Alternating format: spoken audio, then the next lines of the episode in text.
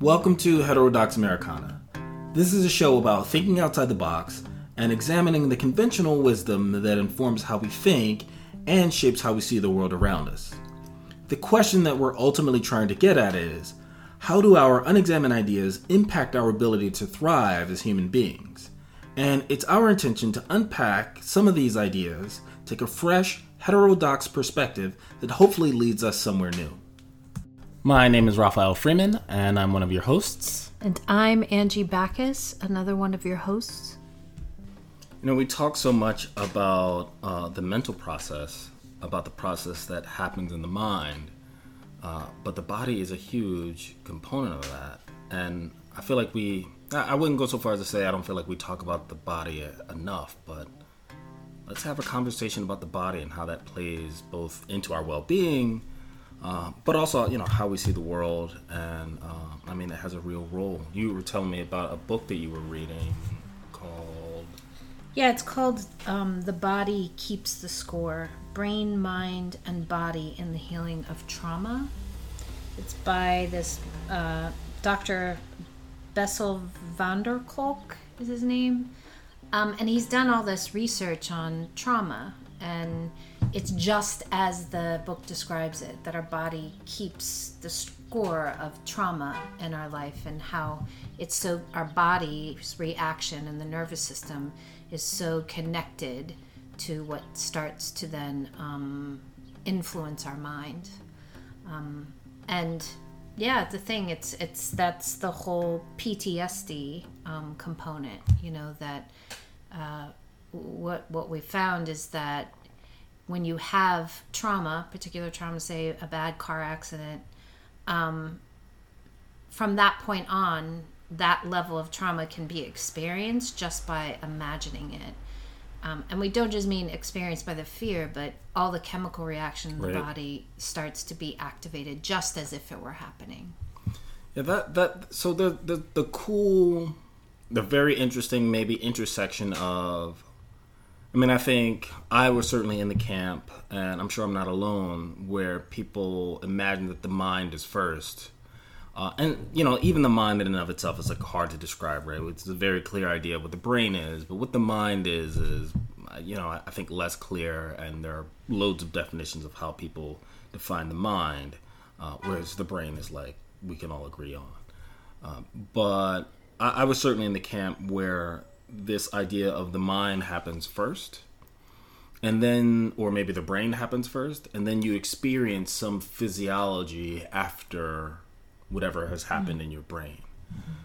But it looks it looks as if like one that's not really the case, but there's an interplay between Yeah. the you know the brain and the mind and the body, such that the body holds a real amount of the information Yeah. and you know I, I don't know if decision is the word but like it, it's it's in there it's part of the thing Yeah, it's um, I don't know if this is the correct term, but it, it gets coded in in our body. It becomes a part of, you know, our body is if we think, you know, in terms of what our body does is saves us from danger. Um, you know, if we're able to run away or hide, um, that's all there. So we have a fight, flight, or freeze response that our body becomes activated along those lines at any point if need be. So you can imagine, you know, all the things that are being released in our body to get us to the point of safety. Um, and that's that's a real thing. You know, I've clients who, you know, this is the frustration. The rational mind says, "But I don't need to be be scared of whatever this even an emotional process. I don't need to be scared right now emotionally. I'm fine." But what they're noting and what you can note, what anybody can note, is my heart is pounding, Right. my palms are sweaty, I'm shaking, even if I know all the things that call me to safety. My body is still responding as if I'm in danger. Yeah it's so easy to so you know when we abstract things and sort of talk about the mind or we're just talking about emotions like fear or whatever whatever the emotion is love uh, it's it, one i think it's easy enough to ignore the physiology but even if you sort of bring the physiology into it you know the biochemistry is happening in the background of that and you know without even when I hear like psychologists talk, you hear about intention, you hear about this is designed to do this, but you don't really hear about them talking about the biochemistry as much. You know, uh, some of the, the, the, main neurotransmitters, uh, serotonin, melatonin, uh, oxytocin, uh, you know, I guess epinephrine, norepinephrine, and um, and dopamine. Uh, but you know, past that, you, you, I feel like there's not nearly as much mention uh, of the biochemistry, and that's so. Here's an important time that I remember. I was talking to a friend uh, who is an intellectual powerhouse. This guy, you know, high IQ, and, and is able to develop all of these frameworks and and shift between paradigms in terms of how he sees the world. Right, brilliant mind. Also, a little depressive, right? Um, and and and the reason that that uh, you know, I remember I was at his house once, and um, I, I was telling him, I like, hey, you should probably get outside right? You've been in the house for a long time. you might want to get out. Um, and, and he made this really cool intellectual argument about the core assumptions of people who are socialized in a particular kind of way. And so, you know, I'll do a, a pseudo version of the sort of intellectualizing that happened. But he's like, if you look at the, the expected utility uh, of most people and uh, the value that they hope to derive by being outdoors, uh, what they do is generalize in ways that you know uh, without a real data set to see how many people actually derive this benefit from being outdoors versus how many people don't and because they benefit from it because it's a preference for them they generalize and say it's a preference for all people so he, he's talking about the set of people saying hey you should get out right, right? right. he's essentially trying to um, he's essentially telling me mind your business right. because I got it right. Uh, but in this very sort of intellectual, he's showing me the error of my thinking. Right. And he wasn't wrong. There, there was, you know, I mean, there, there was an error in my thinking in my overgeneralization, saying, "Hey, you should probably get out." Hmm. He was pointing that out to me. Mm-hmm. Uh, he then went on to explain about his set of preferences, uh, and then it basically it boiled down to that's not what I want to do and that's not important to me. Mm-hmm. But there was another blind spot that he had, and it wasn't an intellectual blind spot. Well, I mean, maybe maybe it is in a particular kind of way, but it wasn't a thought blind spot. It was you can't measure with your mind the actual chemical reaction that happens when you're in the sun. As diurnal creatures, right? As humans, uh, there, there's also a chemical reaction that happens when you're outside. Mm-hmm.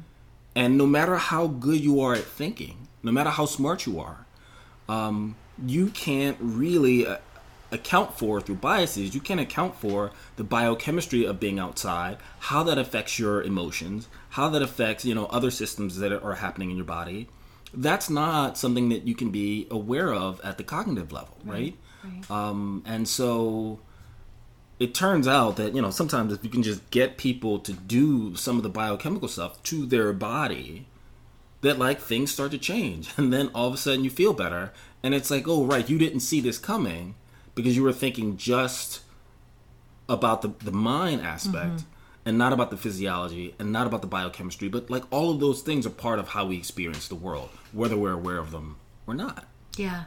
It's um yeah that's a that's an interesting story. I mean somebody like rationalizing why they don't go outside by data research. That's I guess that's that's that's the friends that you uh, that you hang out with.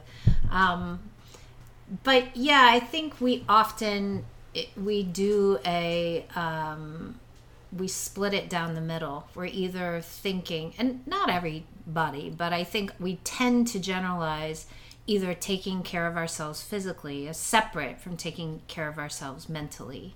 Mm. So we'll go to therapy for our mind, we'll go to the gym for our body, which is all good. But the the interplay between the two of them is, is so so strong, um, and they one kind of bounces off of the other. I don't know if it's a chicken and egg thing. You were mentioning the other day. You said it's it's interesting how much more disciplined you get in general mm. when you're eating well. Right. Like when you start to feel your body doing something different, then your brain starts to say, maybe we're doing something here, maybe structure is what I need.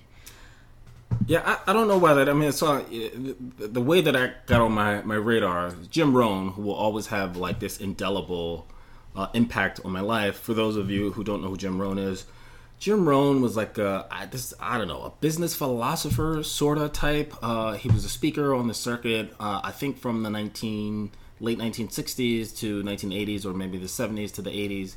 He's now dead, um, but he has a YouTube legacy that is still changing lives. Hmm. Uh, and thank you to the uploaders. Um, but um, you know, Jim Rohn was was a big part of you know me trying to get squared away when I was when I first you know kind of broke from from from the main path.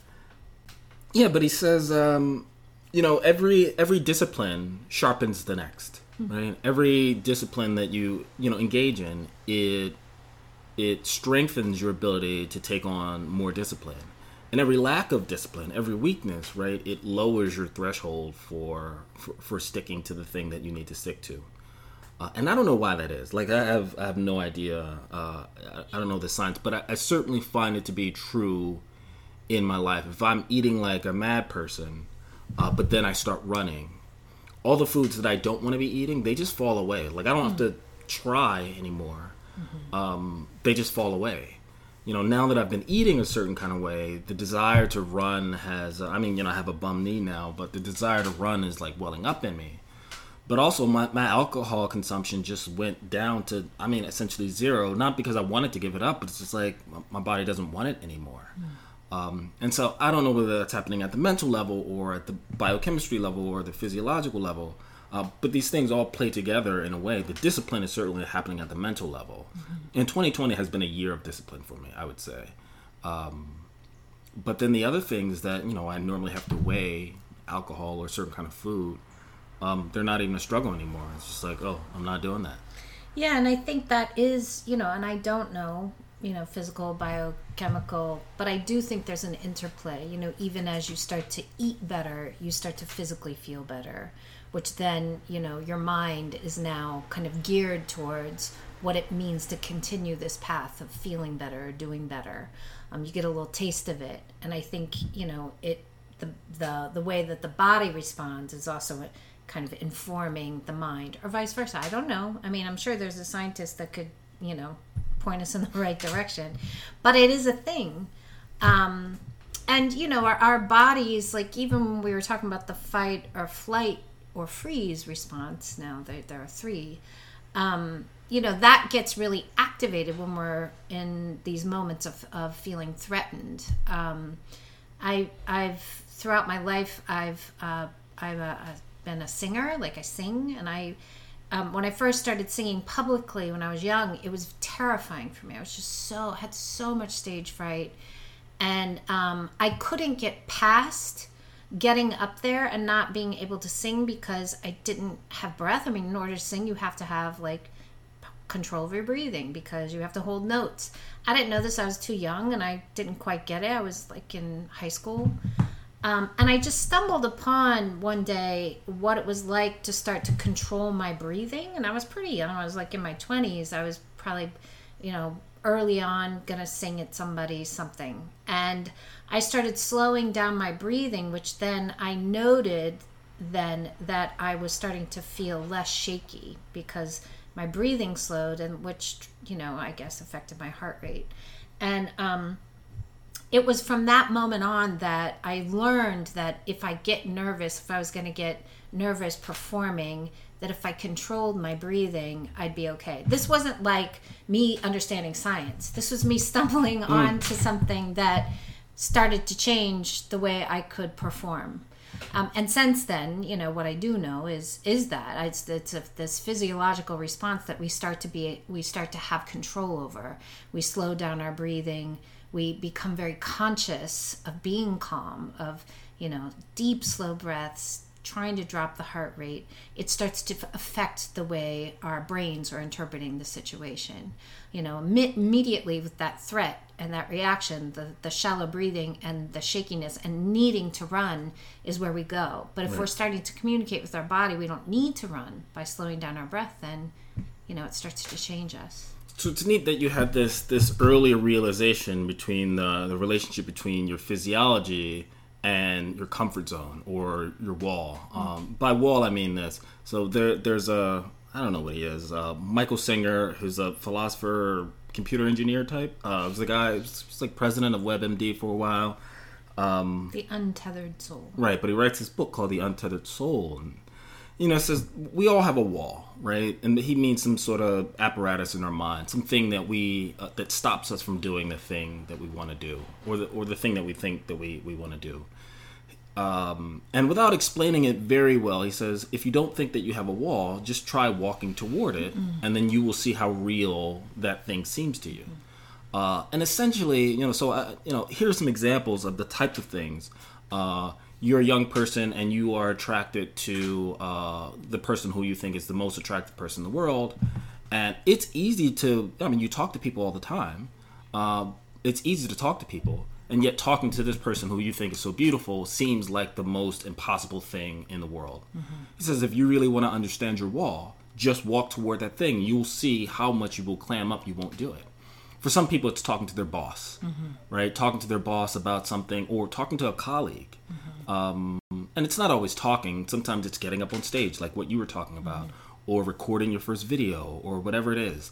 Uh, but the thing that stops you is is an apparatus in your mind and it's not a real there's nothing stopping you from talking to that girl or that boy or your boss or your whatever right? Uh, or confronting a bully. There's nothing physical that's stopping you uh, there's a wall there's a mental block in your head um, and that that's that's the thing that stops you. And we all have our walls right? Even when you break through walls you have more walls. One of the things that i've noted is that you know even with that metaphor of a wall understanding that that you can come right up to the edge of your wall. Like you can stare at it. You can get like your nose can be like just about to touch it. You're looking at your boss in the face you're contemplating what you will say to your boss um, or the bully or whatever. Um, and once you start staring it in the face all you have to do really is just take like one step in that direction and then you're on the other side of it right?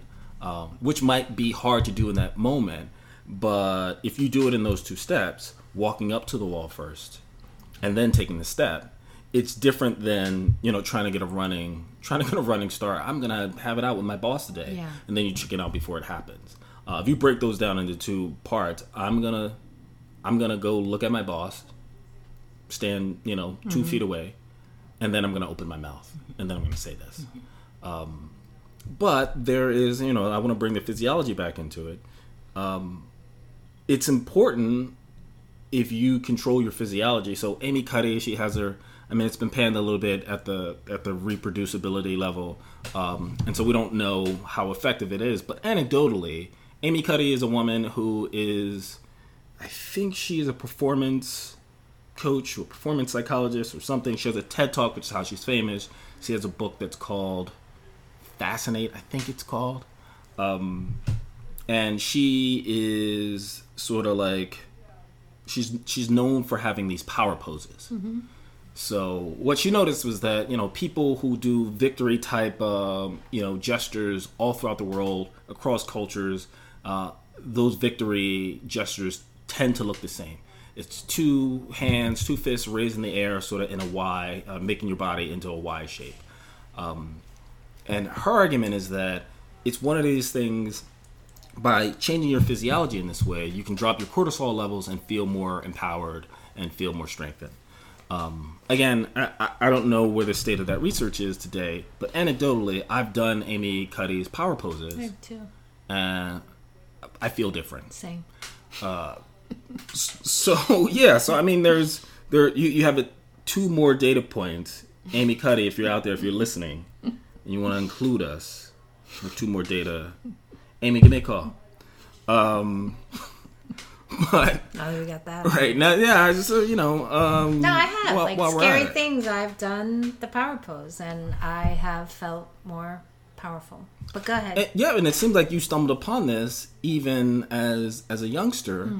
by controlling your physiology, Mm-hmm. so that you know you're breathing. Um, Amy Cuddy has uh, an interesting one. She says if you just put a, a teeth in your pencil it'll Pencil in your teeth, yeah or you could put your teeth. in yeah. I mean both, right? Put Sure, a pencil yeah, in your you're teeth bite on it, and Okay. bite on it hard enough that you put your teeth in the pencil. Now, if you put a pencil in your teeth, uh, it uses your smile muscles, and then you you feel like the feelings of a smile, and then you feel better, like almost instantly. Well, you were just telling me about this one thing where you open your eyes wide Yeah. and gasp Uh, in.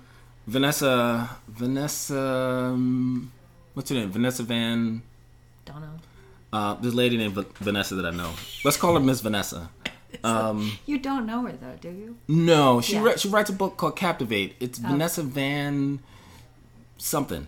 Um, but uh, you know, she says that if you if you open your eyes wide and you take a, a, a quick deep breath in, right, that you'll feel the feeling of surprise, uh, which is kind of neat. I mean, anybody out there, you can do it right now in this moment. Um, it, it's it's it's a crazy connection between your physiology and what's happening emotionally. And you did this, um, you know, by controlling your breathing, Yeah. even as a youngster. Uh, and that's one that that's one way to sort of use your use your physiology to push past your mental comfort zone. Yeah, it's it's that connection uh, around what our body is doing and it being um, perhaps sometimes an opposition to what we're thinking.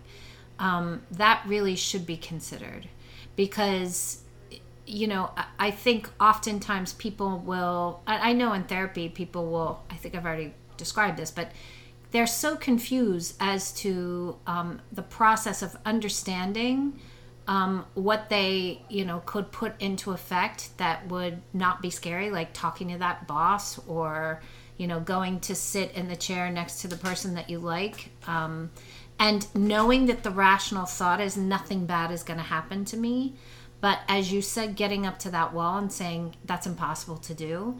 And a lot of that is about the physiology, it's the fight or flight response. And to know that there are, t- are ways that we can actually engage our body that can calm it down. And not that that then makes you like, you know, a superhero and then you just fly to the chair, but to know that your body is activated and it's uh, doing a particular thing. I have client too that would just get so frustrated like I know this. I uh, why why am I still acting this? You know, why am I still feeling all these feelings? Right. We, we talk about it your body still believes this. Your body's holding on to that fear. So really we have to address slowing down your breathing, you know, calming yourself down. Sit down on the couch, take a minute, you know, just breathe and relax. Deep, you know, breath in, deep breath out. And pay attention to not just your thoughts, but all the things that are getting going in your body. And then you maybe can go face it. Yeah, that that's critical. I mean, something the way that you put it made me think about the relationship between, you know, willing, you know, taking your will, willing the apparatus of your body to break through uh, the comfort zones of your mind. There's a corollary where you can will the apparatus of your mind to break through. Um, to break through the comfort zone of your body, right? uh, which is a completely different process. Uh, one shifts you into a new mental paradigm. So if you're using your body, let's see, co- controlling your breathing, that kind of thing, um, to break through to a new mental paradigm, then I think there's a way. So let, let me say a little bit about what I think the difference between um, the body's comfort zone is versus like the, the, mental physical? the yeah uh, the no the, the the mental? mental versus like the, the your body's comfort zone. Uh, so your mind ha- has a comfort zone, which I think is, is the comfort zone that everyone understands, right? I'm afraid to do this. I don't want to do it. Uh, fear of failure, fear of rejection, fear of being shunned from the community, um, feel of not having enough, all of those types of things. Um, sort of stand on the other side of why we won't do a thing. These are all mental comfort zone things. Physical comfort zones, or like your body's comfort zone, is different. You, I, I think you have to think about it in evolutionary terms. There's some things that your body does not want to do. So, you know, runners out there will understand, or people who spend like crazy amounts of time in the gym and like you you just do that that one extra set and do you, you do one more and then you do one more or like you know however I'm not a gym person but however it is gym people sort of conceptualize that thing when you think you have no more to give but you give more anyway Right. that's a diff that's pushing past your body's comfort zone um, and you know Wim Hof is one of these crazy famous examples. Uh, Wim Hof is a guy. I think he's Swedish or something like that. Um, he's a little nuts, um, but what he's been able to accomplish is crazy. So you know, I, l- let me just spell it so anybody can Google it and look for themselves. Yeah, it's a weird name. W I M H O F. I think he's Swedish. Wim Hof, and this is a guy who spends time in the ice water as a means of sort of challenging the limits of his body. Mm-hmm. And then the types of things that he's been able to, to accomplish because of that is really, I mean, it's it's mind-boggling. Uh, I, suggest anybody just see for yourself, watch a video of Wim Hof um, because it's crazy.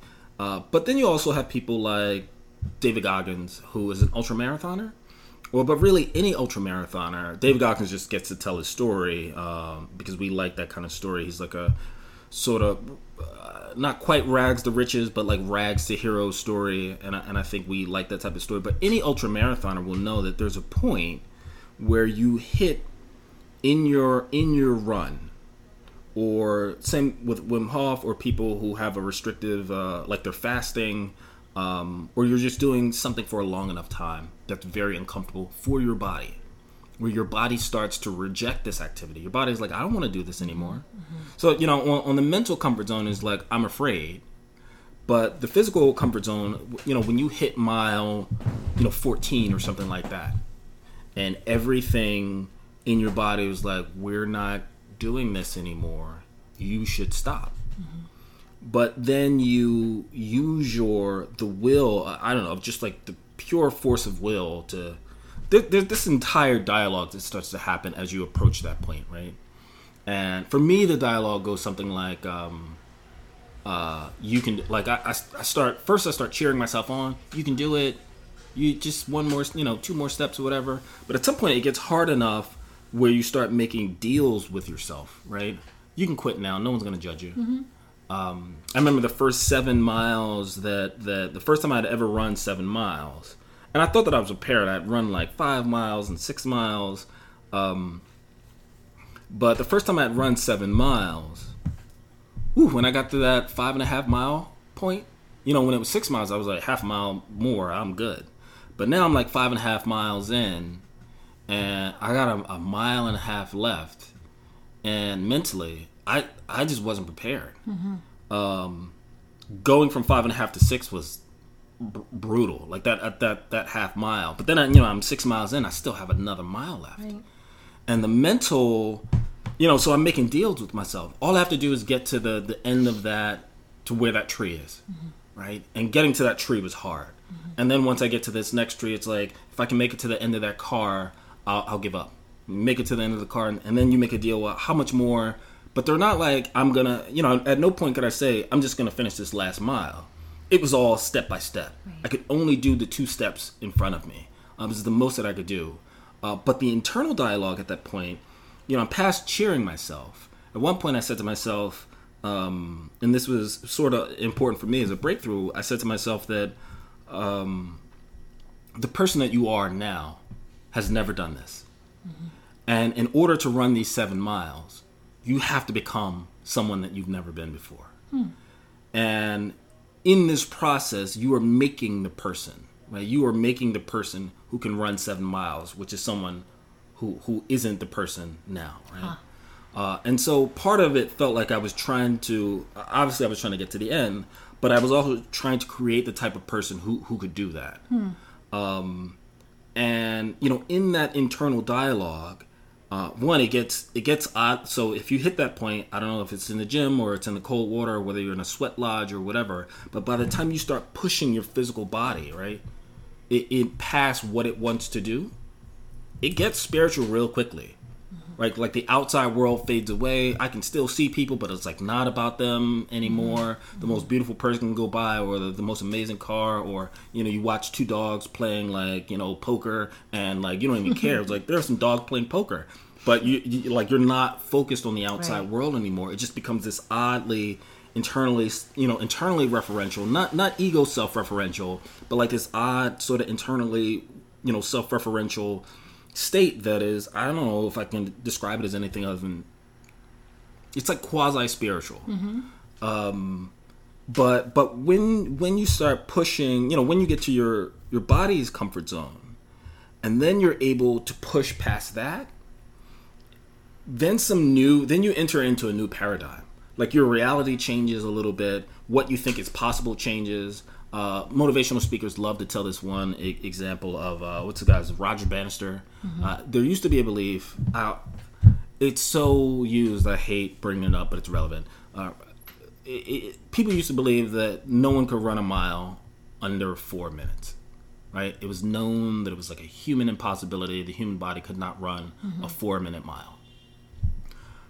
Roger Bannister does it and breaks like the world re- record, but he also breaks people's beliefs about what's possible. After Roger Bannister breaks the four minute mile, the next person does it like in less than a year. Wow. Right? And then you have all these people who just start Wow. doing it over and over and over again because the world's belief about what's possible Yeah, it's all changes. There's a paradigm shift, and then you get people who are doing a, a mile in like less than less than uh, you know like a minute. Um, I'm sorry, like three and a half minutes. Uh, just it, it changes the paradigm about what Right. people think is possible, and that happens for yourself. Whatever you think is possible for yourself, that also changes when you are able to use your body to break through. Um, to you know to, to sort of break through your body's comfort zone. Uh, and I think the reason for that is the stuff that you were talking about in the beginning, is you start rewiring all of that, all of the biochemistry of uh, you know, like gene regulation, um, but you start rewiring the biochemistry of how your body responds to uh, the the sort of biochemical learn emotions of whatever it is that you I mean call it trauma or wh- whatever that that learned experience is that's stored uh, on the receptor sites of, of your cells that starts to change when you push your body past that that point. Yeah, and I think you know, with a little do nod to the body, respect for the body, um, you know, this kind of uh, genet our internal coding for trauma is a way for us to not repeat danger. You know, our body's saying, you know, that that really messed you up at one point. Don't don't do that. Um, so it, it does, you know, it serves a purpose, but as we, you know, you were mentioning before, this very long, long um, evolutionary process. You know, we needed this in spades. You know, way back, like hunter gatherer, probably even before that. You know, what danger lurked behind many corners, or what we had to do. You know, we didn't we couldn't jump in our speeding car and speed off to safety you know we had to use our feet and run to safety or find some you know some other way to survive. Um, so you know we come by this honestly and it makes sense why things are stored in a particular way. But you know now we work because of you know the enlightenment we're working more towards this um, kind of emotional safety. You know we have a sense of um, kind of our, our higher self. And so we're kind of looking to be safe in those ways often enough. And people talk about um, feeling unsafe and they'll they'll use those words around an emotional state you know? I feel feel felt dangerous for me to go in there because somebody you know didn't like me or whatever which is not real physical um, danger but it is you know feels emotionally dangerous.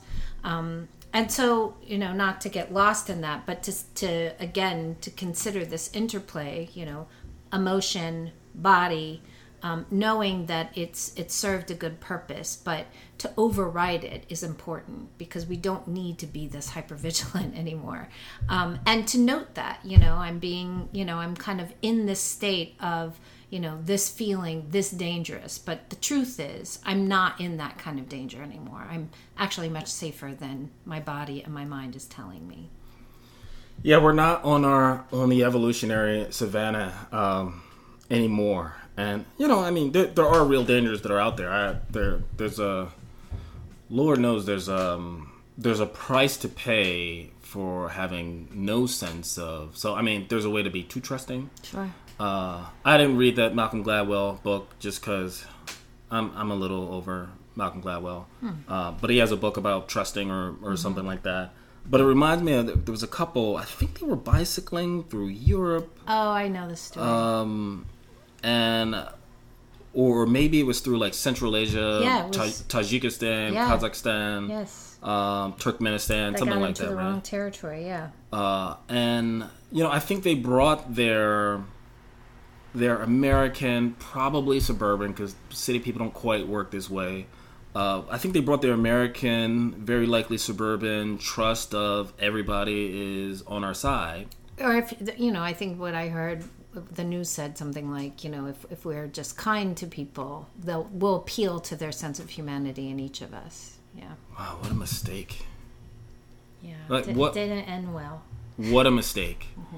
Um, yeah, they're, they're somewhere in Central Asia, and um, you know, long story short, their bodies are found, um, and like they're not even in good condition. Um, and sometimes, like, there's you got to know who to tr- you have to know who to trust. Yeah. Yes, Um, absolutely. I mean, we're not saying don't pay attention to any warning signs. Yeah, you know what I mean? Right. Like, know who to trust. I would say if it's a complete stranger, start with a little skepticism. Um, that that's a good place to start. I think I think that. You know what? Here's what I think. So this is going. This is a tangent. Oh, yeah, I can feel it. This is a tangent. There are these. Uh, so it seems like uh, the non-Africans left Africa about seventy thousand years ago. Right, about seventy thousand years ago, the non-Africans leave Africa. Okay. Every like basically the Africans and then everyone else. The people who left this land bridge, uh, seemingly a land bridge between, let's say, the Horn of Africa and Yemen. Um, I hope your geography is good. Get your map out if it ain't. Um, that one of the things that they found on, on both sides of the Red Sea, uh, and the Bab el Mandeb. Uh, Oh it's right there, right? That's the Bab el Mandeb. It's the Red Sea, and then you have the Persian Gulf. Yeah. Get your maps out. Um, so along the Bab el Mandeb, and it's actually relevant to this because this is where the this is where the archaeology is. Uh, on both sides uh, of uh, the Horn of Africa, and then on on the Yemen side, what you find is these hand tools. These hand tools made out of rocks that humans were making, I guess, seventy thousand years ago. Uh, and one of the, the, the neat things about them, uh, so one, they're all seem like they're flaked in the same way. They're trying to make these rock flakes, but then they find this other, uh, this other, I don't know, object um, that seems like it doesn't have any real t- purpose as a tool. It, it's small and round, and it has a hole in it. Uh, and the hole makes it look so the archaeologist said "Well, what's the purpose of this? And you have like these expert you know archaeologists uh, who all they do is like like there's one guy all he does is recreate hand tools. That's his job. He recreates hand tools with the same kinds of rocks trying to understand what early humans were thinking. It was like there are people in the world who get their phd in rock breaking. But um, you know so you have these experts who can't figure out what this this little circular rock with a hole in it. And then someone um, you know someone hypothesizes that maybe it's a symbol. Like maybe it's something that people can wear around their neck and um, and symbolize to other people who have the same little circle with a hole in it that uh, that they are trustworthy that they are that they can be trusted. And um, you know given people's relationship with symbols human beings their relationship with symbols some people even hypothesize that the reason that humans were able to uh, outcompete homo sapiens neanderthalensis the neanderthal in europe was because humans could spread more information more quickly uh, than neanderthals so we, we see sometimes this is a complete tangent i hope you're on board for this right uh, we see I'm gonna have to put a little subtitle in our podcast. right. Uh, we see with Neanderthals that uh, every now and then there'd be a Neanderthal encampment that they would have some kind of technological breakthrough, and that technological breakthrough would essentially die in that small encampment. And what they didn't do was spread information. But what humans did was anytime there was a human, like, sort of, you know, innovation, that that innovation would spread along, let's say, the like all of the tribes, and eventually it would leap from tribe to tribe to tribe to tribe, uh, and go from, let's say, like, like you know Arabia or Turkey, all the way up to Europe over you know hundreds of years maybe, uh, but that information would get spread, and it's hypothesized that that you know our ability to use symbols as a way of signaling trust is crucial to that. Um, if you wear a if you wear a crucifix um, in Northern Ireland, it makes you st- uh, apparently it makes you stand out immediately. Northern Ireland, mostly Protestant. Crucifix is so you know my entire life I've never paid a you know attention to a crucifix versus a cross. I use the terms literally interchangeably, but like in in Northern Ireland, you, you'll get in trouble for the one, uh, and the same is true in the Republic of Ireland. Uh, people will, will sniff you as an outsider if you have a cross around your neck and there's no dead Jesus on the on the cross, right? Yeah, well, I grew up in a Catholic town as a Protestant, so this demarcation was very, very familiar to me. Right. Crucifix was Catholic, the empty cross was uh, Protestant. So I knew that, Raphael. But that but that's crazy to Yeah. me. But that's how people work, though, right? Yeah. It's like very small signaling of who to. So know who to trust. If you find yourself with your girlfriend or your boyfriend, and you are in Turkmenistan on bikes or Tajikistan or whatever it is, Kyrgyzstan, um, or anywhere else, and you're looking around, and the symbol around your neck doesn't match the symbol around their neck. Mm-hmm. All I'm saying is be a little. Could be your neck. It could be your neck, right? Yeah, well, good. I mean, that I was worried about the tangent, but you actually you tied it back in. So About trust. Yeah, about trust, and you started. You came back to the couple and everything. So good job. You you took us full circle. I, I like to, you yeah. know, No, you did it. You did it. Um, so back to the body and the mind. What what do we t- what do we what do we want to leave people with? What what do we t- what do we I, I mean, I think mine, for me, it's simple, right? Use your use your physiology to break through your mental comfort zone blocks, right? Um, so that you can live in a, a you know a new sort of kind of paradigm about what's available to you. Um, but I think even more importantly, you can use your mind to break through your body's comfort zone and that puts you i mean that that will that will change your entire concept of reality right? Um and that's not an exaggeration. no no no that's not an exaggeration. You mean that literally. You could change your entire concept. it will change your entire concept of reality. Uh, it'll change your confidence. It will change what you think is available to you what's possible for you. It'll change how you see other people. Uh, it'll change um, uh, yeah i'm not exaggerating.